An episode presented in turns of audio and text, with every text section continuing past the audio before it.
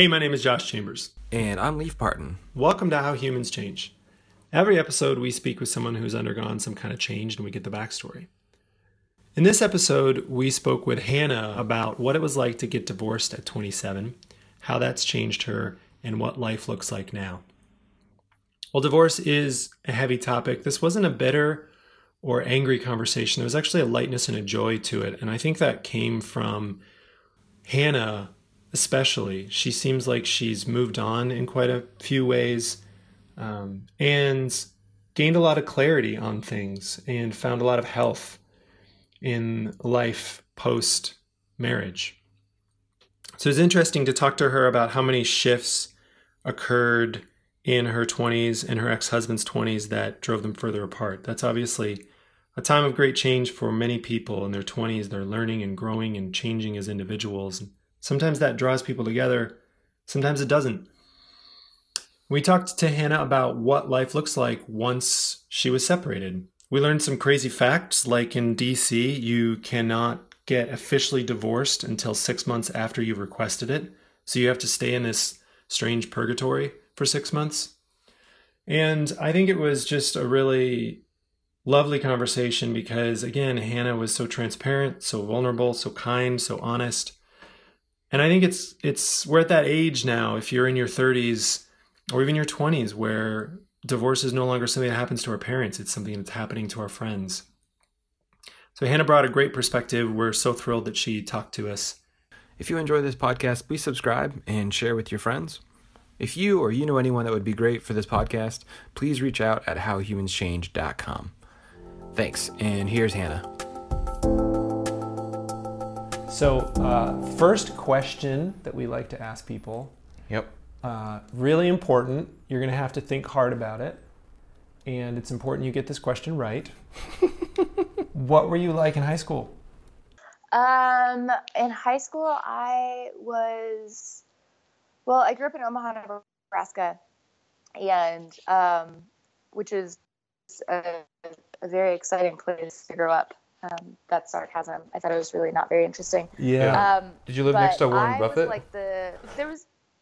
I did not. No, I went to school in like the rich part of town where like kids were like, "Oh, my parents know Warren Buffett." I was not one of those kids. Really? So I was like the weird, like, kind of like punkish emo kid that hel- like hung out with the really smart kids, even though I wasn't one of them. Um, Interesting. So So music yeah. was a big part of your life, I assume. If you were if you were emo, it had to be. Music was a big part of my life. I still um, cannot listen to just one song from David Bazan's Control without listening to the whole album all the way through. Okay, so high school, you and uh, you were the more artistic emo kid hanging out with wealthier kids in Omaha, Nebraska. Go on.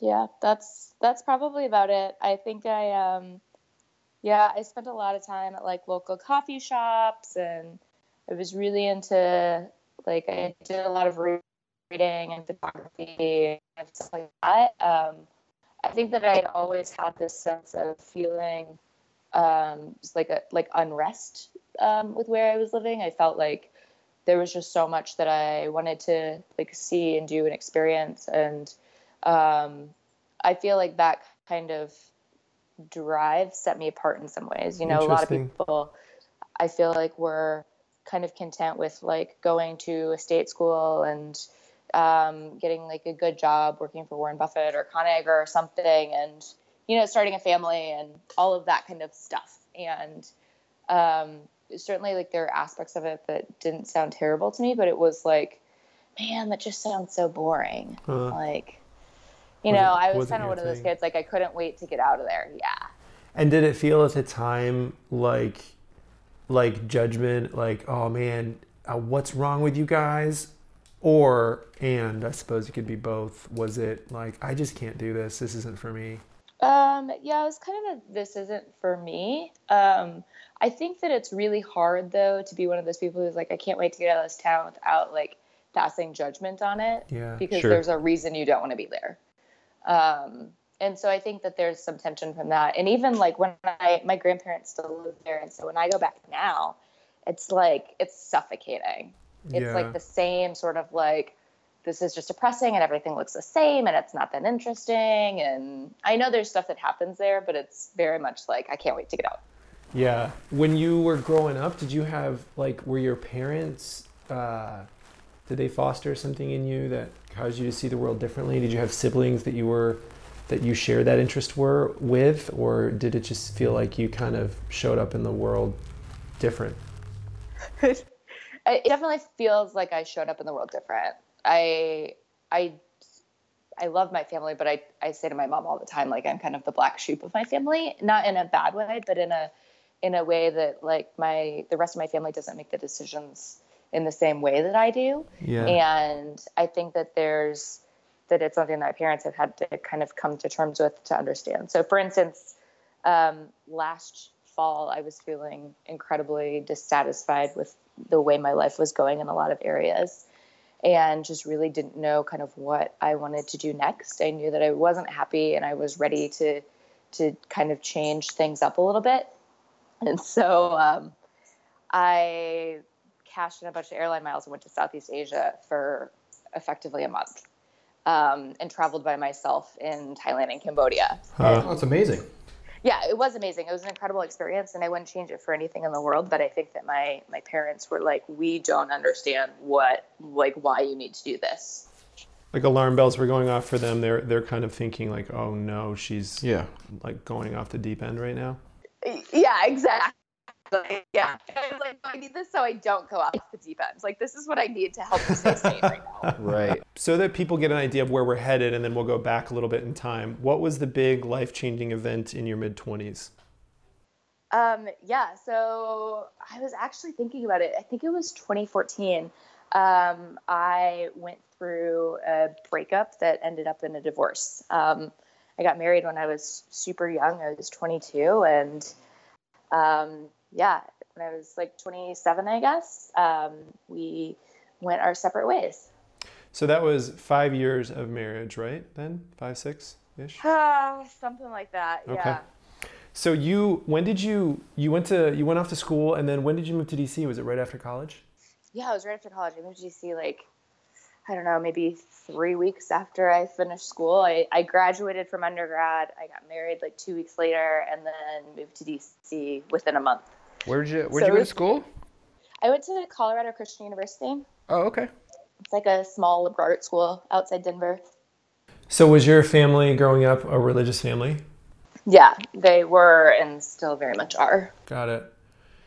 Uh, it's a lot of the people we're talking to, as a side note, seem to be coming from a religious background. Many of them are no longer in that same stream. Some of them are completely out of it. Uh, so when you when you moved to DC, uh, if it's a very big difference from Nebraska, were your parents and was your family community kind of like, well, there goes Hannah doing her thing, or are they like, oh my God, you're you're going to hell? Like, where were what was going on? No, they were super excited about it. Um, oh, they cool. Were, they awesome. were really supportive. They thought, I mean, they knew that I was I was restless. They knew that once I left home, I would never be back. Um, so I think that they were they were really excited for me kind of starting that new chapter of my life. And you, what was that new? Were you married at the time? What was the new chapter? Yeah, so I got married and then moved, kind of all in one fell swoop. Um, and I think that they, you know, like looking back, I think that because I do come from a religious family, I don't, I don't know that they would have been supportive of me moving to DC with my ex had we not been married. I think they would have thought that was wrong or something. Yeah. Um, and in some ways, I think that probably played into the decision for both him and I um, was that we we knew that that was something that our parents how they would react. Got it. So because you were married, uh, you it was cool for you to go to DC, but had you not been married, maybe not so much. Or at least yeah, as a as I, a couple. Yeah, as a couple, yeah, definitely not so much. Got it. Gotcha. I see. So it wasn't like you going by yourself; it was them. Yeah, it was like the the the relational nature of it. Got it. Okay. So you got into the nonprofit space, am I right? Or was it government or both? Uh, both, yeah. So I moved out to DC and I didn't have a job, and um, I knew that I was vaguely interested in politics, and that seemed like a good place to pursue that. And so Um, I reached out to some connections I had and ended up working in politics for about three years. Um, and that was that was interesting. It wasn't really what I set out to do, but um, it was it was great at the time. And then um, ended up going to grad school and working in the nonprofit space. And yeah. Is there any worse city to not have a job in and be at a party than DC? that's so true. Oh my gosh. It's yeah. I mean, that's like that's all that matters there. It really is. It's kind of this. I remember uh, when we moved to DC. I had also just graduated, and my wife didn't have a job at the time, and we had never seen anything like it. The first question at every party was, "What do you do?" There wasn't even like you barely got your name out before that, and not having a great answer was this kind of converse it was almost a conversation killer. You could even literally see people's faces contort sometimes. They could be like you don't have any aspirations and dreams? What's wrong with you? I know. Is it contagious? Yes get away from me. You can do nothing for me. Let's move on. I don't want to talk to you any longer. That's yeah, how it felt. exactly. Okay mm-hmm. so you mm-hmm. did get a job and reacquainted yourself with social acceptability and then you're in the nonprofit you go to grad school in dc Yep. Yeah, okay. I did. At, and at this point, so I guess at this point you guys have been married for a few years. What's what's starting to change and what's shifting for you? So we had like a super like unique relationship, I think, in a lot of aspects. Um, and one of those was that for I think like the first probably three years that we were married, my ex-husband traveled full time for work, and so um, I would like say goodbye to him Sunday night or Monday morning, and he'd get on a plane and then be back, you know, Friday night. Um, and so wow. our relationship was very much like we had our own lives during the week, and then we had a life together on the weekends. And so that just dynamic, I think at first it was really challenging because we were newly married and obviously wanted to be together. Um, but then I think we got really comfortable and used to the rhythm of us having our own space. Mm-hmm. Um, and I think that in many ways, like it, it became kind of like a crutch where we didn't have to like deal with issues because we only saw each other two days of the week. And so you want those to be like as good as possible. So you like one, you don't have to put up with another person like being in your space and like leaving dishes laying around the house or whatever. But two, it's not really worth it to bring up like petty arguments that you might have if you were together all the time. Wow. Because you know your time is limited. Um, and so there was like that aspect. And then he, when I started grad school, I quit my job, started grad school, and he stopped traveling. And so then it was like I was going through this major life change of not going to work and doing something that was really stressful and that I wanted to really excel at. And he was around. Um, was he so working? Was, he was working? Yeah, he was working. He was just working in DC, and so he would travel a little bit, but it wasn't it wasn't on a weekly basis. Looking and back, so, when when he was getting that job in DC, was there a part of you that was were you guys really excited, or was there a part of you that was afraid as you uh, looked at this big upcoming shift in your relationship?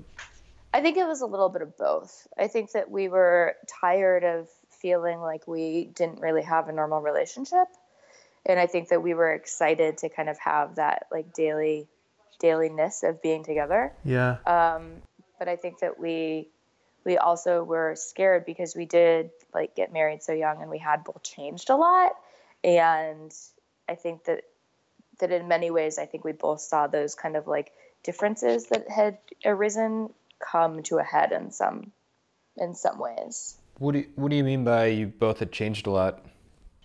Like I think that as I got to do more work in the nonprofit space, I became less motivated by wanting to like make a ton of money or to have like a really badass sounding job title or kind of all of those like trappings of DC life. Mm-hmm. And I feel like for my ex, um, and I still would say I'm on good terms with him and have no sort of animosity towards him. I think that he just wanted a different lifestyle. You know, it, he wanted the apartment in Georgetown and the Cadillac and all of that. And those were the things that he was working for. And that really wasn't kind of the lifestyle that I was like got really excited about. You know, I was still very much wanted to like try new things and explore and um, and he did too. But I think that we really just kind of saw that our trajectory in a lot of ways was was going in different directions. Did we didn't have a lot of com- in common at some point. Um, I'm fascinated by that. You you meet all sorts of couples who sometimes you meet couples and they seem to do everything together, and then sometimes you meet couples and they seem to uh, be so different and not uh, have many common interests at all. Was it something that you felt like when when you started to realize that? Were you was it a scary thing or was it oh you know what so we can make this work and no big deal? Um, I think it was. I think it was a scary thing because I think that we we both realized that we really only connected with each other like when we were on vacation because that was something that we both really loved to do but otherwise we didn't have like shared hobbies you know like we'd go like we both really liked to like go out and have like a nice dinner and like good cocktails and stuff but it wasn't like there weren't like those commonalities that like a, a relationship is built on Got it. When did you start realizing this, Hannah? Was this before or after you started going to grad school and he came back to DC for his work? Um, it was probably it was probably while I was in grad school, and I think that it was because we were in the same space, and I was under a lot of stress, and he was too. And I think that we really kind of were able to see our relationship for like what it was. Did you have other people around you at that time that were like sort of on your side, or you, did you feel sort of alone in this? Um, no, we definitely had people who were on our side. Um, he, he comes from a really, really remarkable family, and um, they were, in many ways, our biggest champions. And um, they, his parents are the type of people that, like, they were there for me always. And um, I think that having them in our life was really helpful at the time. Um, even though you know we obviously didn't stay together, I think it was it was really amazing to have that sort of familial support. That is amazing. That's pretty rare.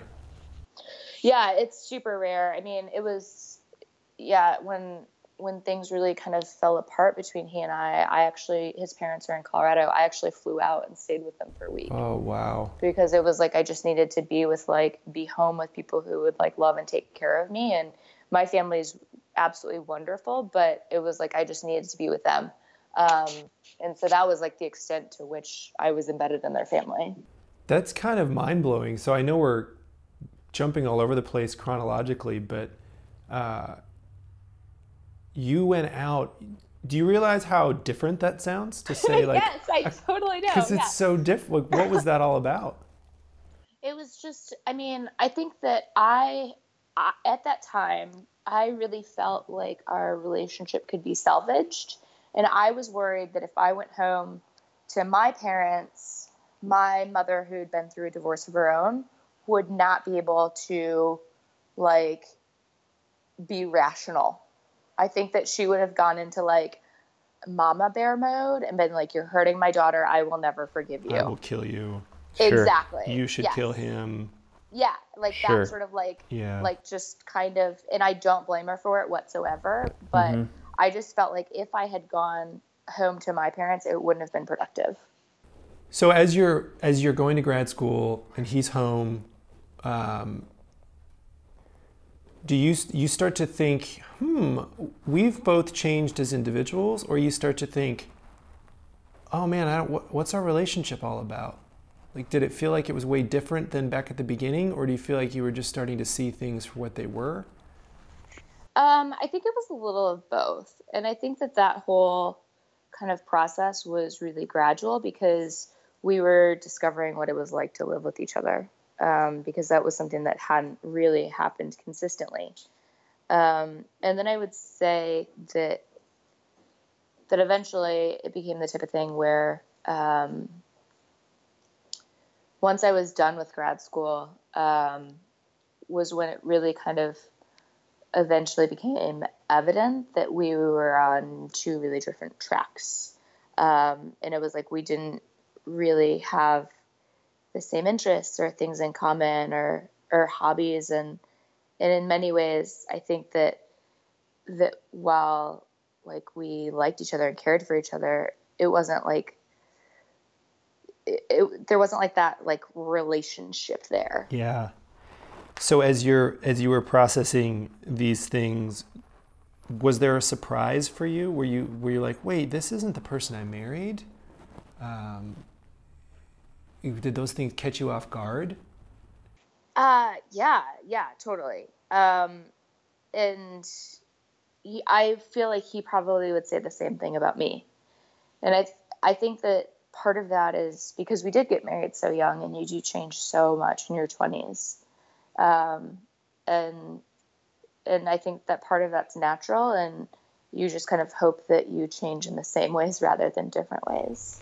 Yeah, and your your big changes in your twenties, it feel it sounds like there there were some big ones around just your values. No longer did you did you uh, did you think early on that you kind of wanted the the money and the and the big house and the central DC lifestyle, um, or did was that amorphous for you and it just kind of evolved into I just want to work in this other space and don't care about money?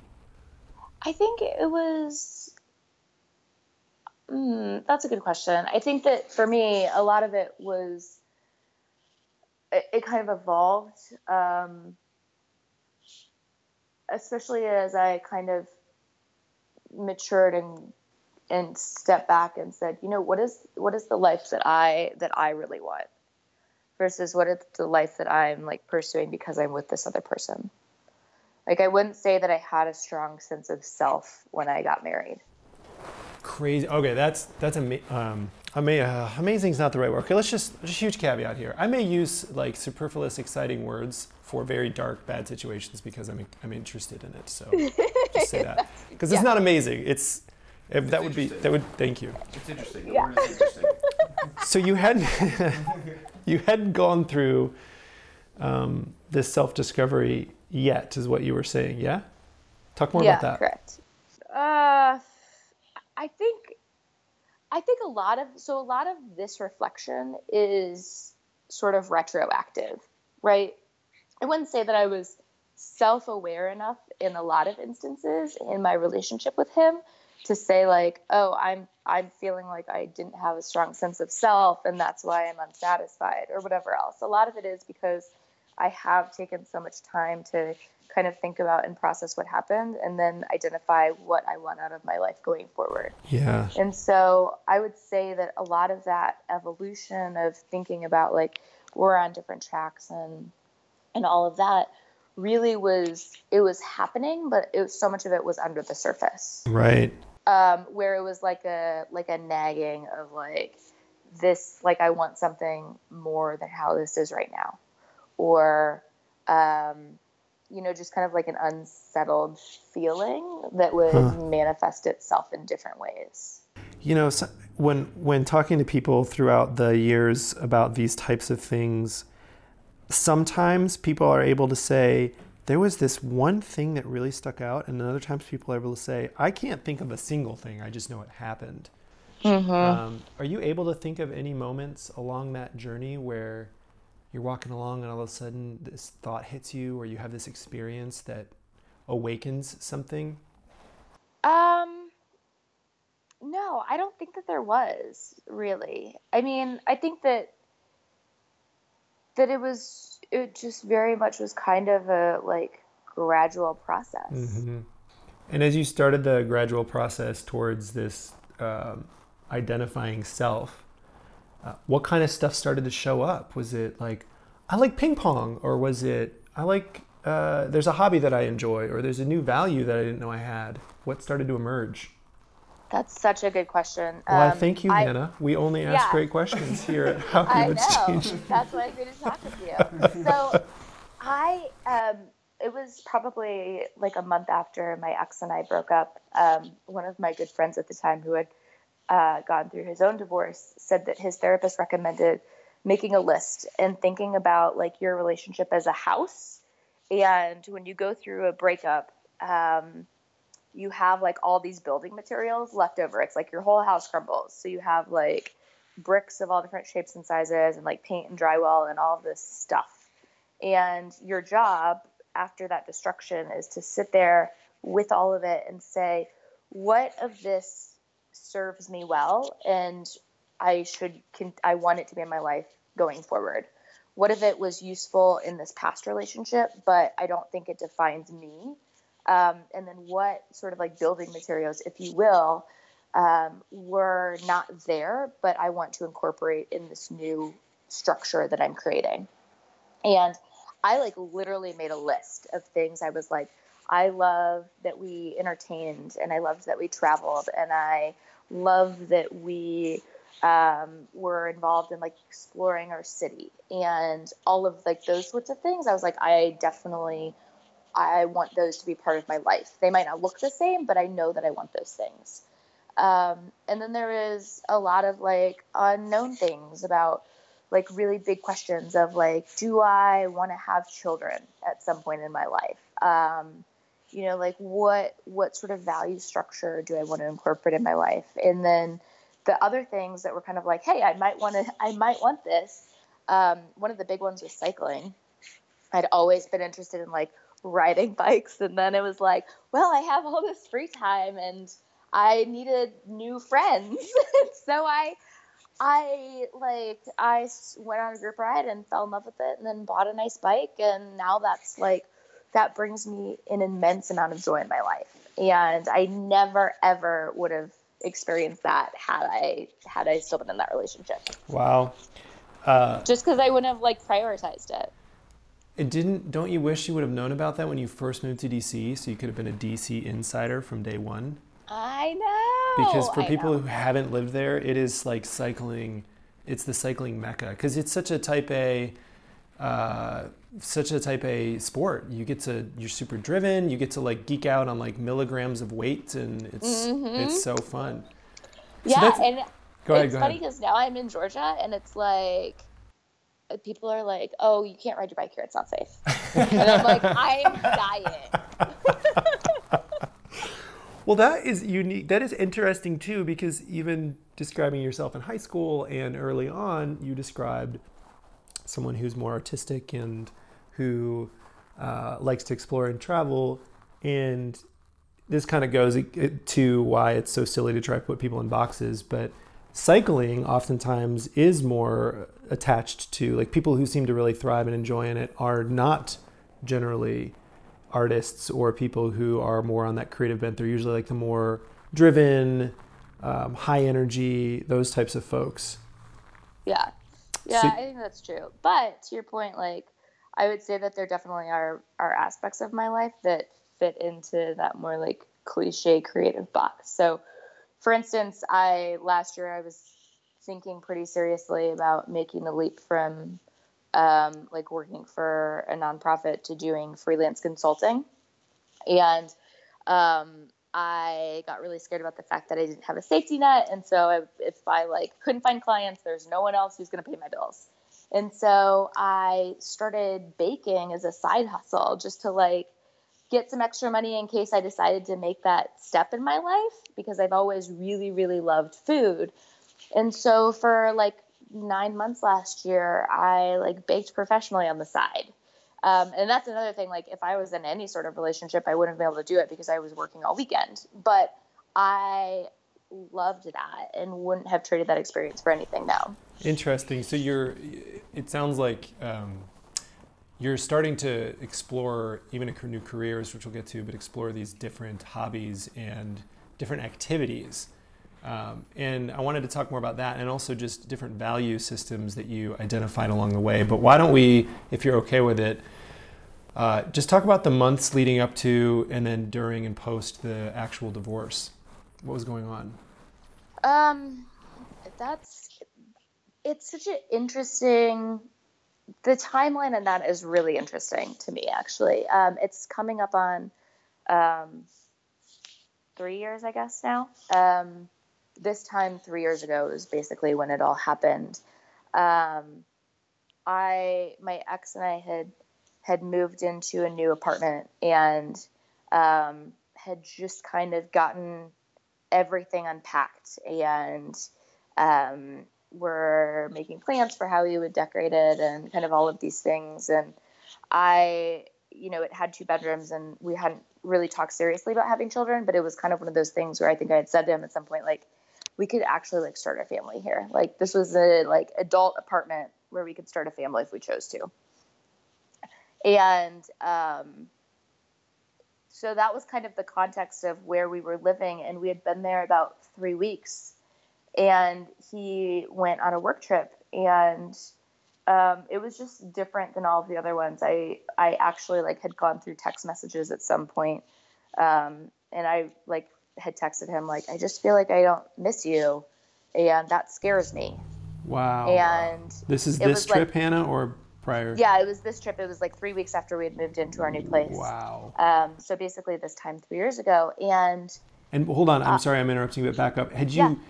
Prior to this, were you guys like, was there any therapy involved? Were you like, oh man, we're not doing very well, or was this out of the blue? it was kind of out of the blue. I think that there was, I think we both were feeling kind of restless, and I think that I had, I had felt like we probably we had a therapist who we'd seen a couple of times before, and I had, I think I was feeling like we should probably go back just to kind of start identifying why we felt so distant, um, and why it felt like we were kind of going through the motions. So did you guys address it? Did you come? Did did when he came back? w- Were you like, so how about that text I sent, huh? yeah i was like i was like we have to figure this shit out and it was over the course of kind of three days of conversations that we had of me being like we need to like i don't know what's going on but we have to fix it Wow. to that was like a friday and that sunday he was like i don't want to do this anymore and so it was like it was like a weekend crap. happened yeah it was fast and so that was the that was the week that I went out to Colorado, and then I came back, and it was like, you know, nothing had changed really. Um, and from what he told me was that he felt like he could not envision a life going forward where he would be happy, and that I think that yeah, which is like a terrible thing, but also like so honest, right? And I I I, I in so many ways respect him for that because if you're in a relationship and you can identify that you're not going to be happy and you're not willing to do whatever it takes to be happy, then like get out, right? Like it's better to do that than make yourself and someone else miserable.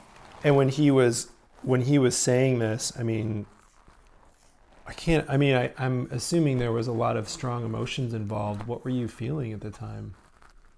I I felt like death. I mean, I it's it's kind of crazy to me how as humans we can experience physical pain along with emotional pain and that's something that I had never experienced before and hope to never experience again just because it was truly devastating. You know you you make plans and you have hopes for the future and all of these other things that even in you know dark times or when relationships are difficult i feel like i'm the type of person who's always looking forward and saying like hey it was awesome in the past and it can be again.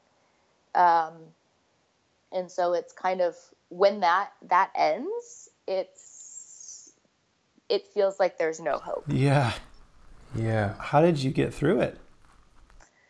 Um, I don't know. I I think that there's I had my like obviously my family was really supportive during that time and wonderful and I had a really strong community of faith that came beside me which I am incredibly grateful for. I had a phenomenal phenomenal therapist um, who I still talk to on the reg because she's awesome.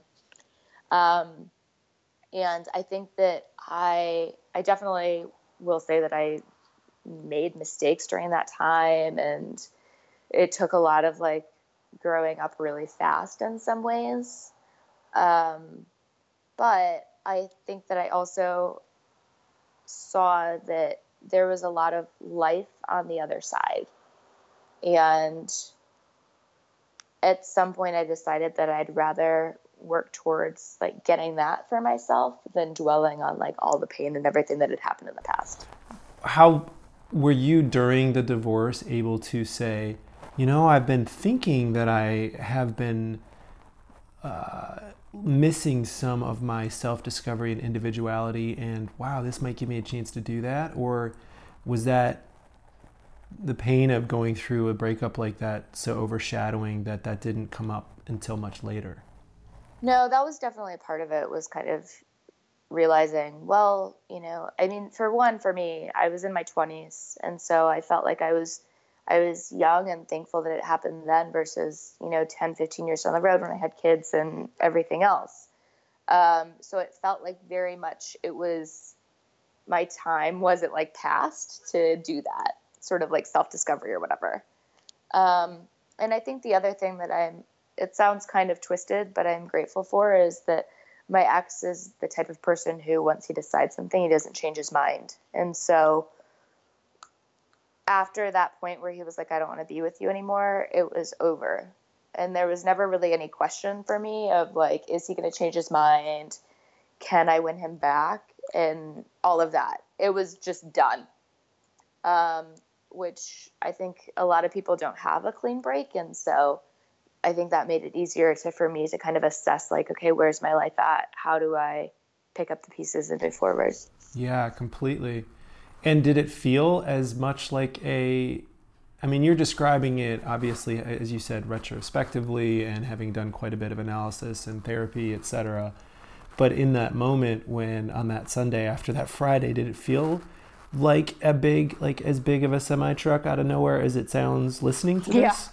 Yeah, yeah, it totally felt that way, one hundred percent. Yeah, because I mean, it was just the, it was, I had been I had been feeling like I wanted things to be different in our relationship. And I think that if you are married, you're going to feel that way, no doubt. And we'd felt that way before and worked through it. And I think for me, I I'm the type of person where I can't imagine sitting there and saying like either this isn't worth working through or I can't. That's just not my personality. And so it was both a shock because I felt like it came out of nowhere and I couldn't do anything about it. And then it's still at that time, and maybe even today, is difficult to wrap my head around how someone could make th- that decision. So, getting into someone who, people who haven't been through a divorce, people who haven't even married, uh, just walk us through the logistics of what happens. So you on a Sunday say, okay, well, this is done. You go to Colorado, uh, and then what happens and how long does it take? After that, I we did go to therapy once, um, and that was that was kind of it. He didn't want to go anymore because it was done in his mind. Um, and I um, gosh, what happened? He went on another trip. I started looking for a place to live. Um, we went to mediation, which is like the the nice version of a divorce, where you both sit down with a mediator who doesn't represent either of you and kind of go through your assets and um, ideally come up with an agreement about who pays alimony to whom and um, you know the division of marital property. So who keeps the apartment, who, you know, what happens to your, your joint savings, all of that. Um, and then in DC, you have to be legally separated for six months before you can apply for divorce. And so what? Um, Wait, really? Yeah, yeah. Did you yeah. did you know that before that? I did not know that before that. So yeah, we had to we we split up um, I think officially in May, and we couldn't apply for divorce until December. Um, so in December, we went to the courthouse, applied, and then they gave us a court date in January. Do you have and any so, idea why that law exists? I I don't. I guess it's in case people change their mind. Man, that sounds like a lot of crappy limbo. It really is because it's like I mean, I'm sure people do change their mind, but at that point, you're like, all right, this is happening. I want to get it over with. Yeah. Yeah. Rip the band-aid So- off. Good lord. yeah that whole that whole six months it was like i am still married to this person but we don't have a relationship and you're just like waiting it's like Ugh. The it's like how you're as a kid you're like waiting for christmas and counting down the days only this is like terrible Yeah. so you're like dreading the days but you want it to come faster so you can move on with your Oh life my gosh. So was that maybe like six of the worst months of your life? it was pretty bad It Oh was- my gosh. Yeah, because it was like I at that time I was also like trying to build my life back, and yet there's still this aspect that's like hanging over your head. Um, So when it finally And- happens, did you notice like um, was there a marked difference in your outlook in your mental well-being? um, in some ways. So when it finally happened, it was it was January, and um, I it was it was actually really crazy how it all worked out. But I had um, been booked to go to a work conference in Spain that started basically two days afterwards, and so I got divorced, um, picked up luggage, and then got on a flight to Europe. And I went to Spain for this work conference that was like two or three days, and then I had booked um, basically like I think seven days in Istanbul because I'd always wanted to go to Turkey, and I found like a hundred dollar flight from Wow. Madrid. And so I am so grateful because I got on a plane and I woke up the next morning and I was in a different country, and it was like this horrible thing had happened, but I was already stepping out into that new life that I had kind of envisioned for myself. That's so beautiful. Wow. yeah, it was really, it was really Kind of a gift. I, I it was such a gift because I don't think I could have stayed in DC afterwards. Yeah. You know, because it just was like I just needed space and I'd processed so much, but it was I needed to get out, and so I Mhm. just feel like it was it was just really such an amazing opportunity to be able to step back and take time for myself to do things that I loved and then come back to DC and have it be like really a new life there in some ways. As you were experiencing this evolution in values, what are the big shifts that you've noticed between 22-year-old Hannah and now? I think now I am much more self determinate. I think I'm a lot more intentional about making decisions for myself rather than decisions that will make other people happy. Um, and I think that's part of like growing up, but I think it's also part of going through a, a such a big change in life. Um, my mom sometimes is like, "Oh, my little girl's all grown up." She's I'm like 31 and she still thinks I'm in college sometimes, and then I remind her I'm like, "Mom, I've hired my own attorney." And she's like, "Yep, you're right. you can do things on your own." Um, I think that's I think that's a big one. I think that my I'm still a religious person, but I think that my faith has shifted really dramatically. Um, where before I think that it was it was very much something that I I was involved in because I'd always been involved in it and then when the divorce happened it was like I really saw the value of being part of a faith community um That's really having as a that support note, structure That's really Yeah. beautiful to hear because I was going to ask. I mean, that can go either way. Uh, I think some faith traditions look down on or don't accept divorce or aren't really okay with it. So that's really that's really lovely to hear that your community was was supportive during that time. Yeah, I yeah, I think that's that's absolutely true. Is that there is some ostracization that happens for people who have been divorced within faith communities, um, and I would say for me now, it's still something that's that's very important, but it looks very different than the faith that I grew up in, um, which says a lot of things like uh, this happened because God wanted it to happen. So you know my my mom for instance said that donald trump was president because that's what god wanted and i was like no no no no no no no that's that's no no that's not how this works I were you so, so were you pre like pre divorce? Was that more kind of the the faith view that you had? Was like things happen for a reason, all things happen for a reason, and then the divorce caused you to rethink that, or did you already have that view? I think I was kind of coming towards that view of that you know, I think I think that God is involved in our lives and loves us and cares about us, but doesn't dictate certain things to happen. Um, and I think that the the divorce really made that very clear to me because I don't think God's will is for anyone to go through a divorce. Um, but humans are able to make their own choices, um, and so I think that that that was very much a, a, pretty integral part in that shift in the way that I think about um, issues of faith.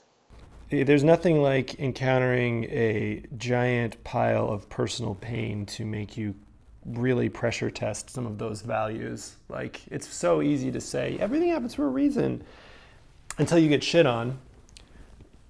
And then you're like, did this one happen for a reason? Because it doesn't feel great. Yeah, it's like, where do you draw that line? Yeah. Um, well, there's there's no there's no great way to end a conversation like this because I'm just there's like uh, I still we didn't even get to talk much about your career shift. Um, I know. But I do want to ask one last thing. Uh, is particularly to the topic of self-discovery uh, as someone's in a relationship, out of a relationship, going through a divorce. What would you want people to know about this type of experience? I think that it is it is so like transformational to who you are as a person. And I I don't think that that's something that most people talk about or recognize. And I for me, it's it's different for every person, right? Like I I actually talk about my divorce a lot and my past relationship a lot because talking about it helps me make sense of it and because it's such a marker of who I am today that I don't think you can truly know me without knowing that I've been divorced and that I've walked through that because it informs the way I think about things and respond to things in such a significant way.